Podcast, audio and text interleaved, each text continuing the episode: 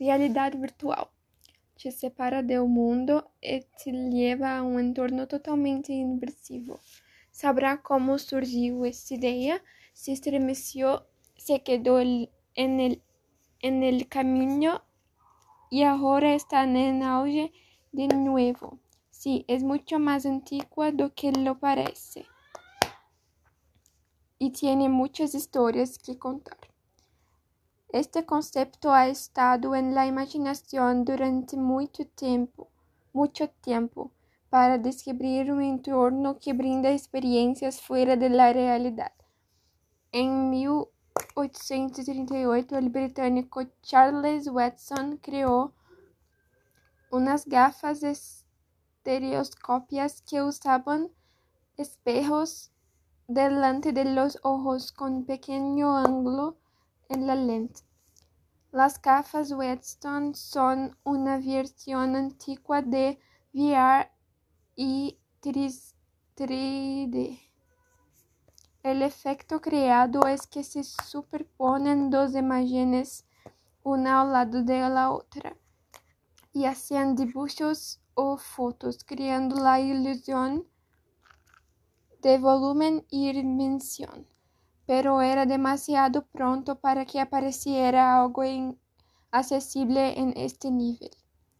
Publicado en 1935, el cuento de la ciencia ficción de Stanley, Stanley Weinbaum, The Pygmalion Glasses describe un par de lentes que le traen un mundo surrealista que combina hologramas con sonidos y olores, como si tratara de un proyector individual.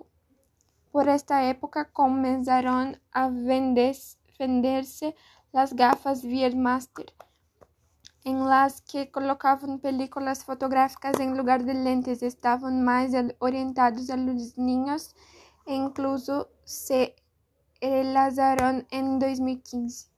Pero una de las primeras producciones llegó en los años 60 con Morton Hellig, después de años de desarrollo.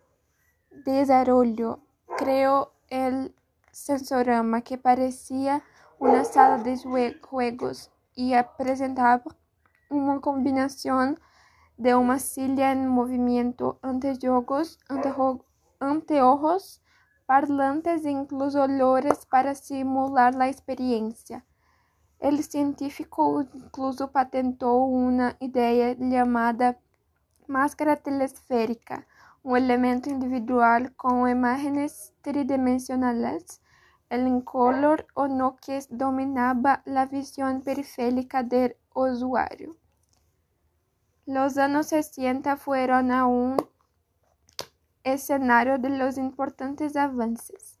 En el campo teórico, el legendario Douglas Engelbart, responsable de mouse moderno, también realizó que podríamos usar un motor para mostrar visualmente información que estaba en una computadora. En 1961, los ingenieros de Pilco crearon Headsight, un proyecto que de simulación visual el reconocimiento de objetos. En, en 1992 se estrenó la película El pasajero del futuro basada en un cuento de Stephen King. La realidad virtual es una tecnología muy útil para simuladores, ciencia, educación y juegos. Se introdujo demasiado pronto, pero eso fue, fue bueno para evolucionar con el tiempo y alcanzar su edad de oro que es ahora.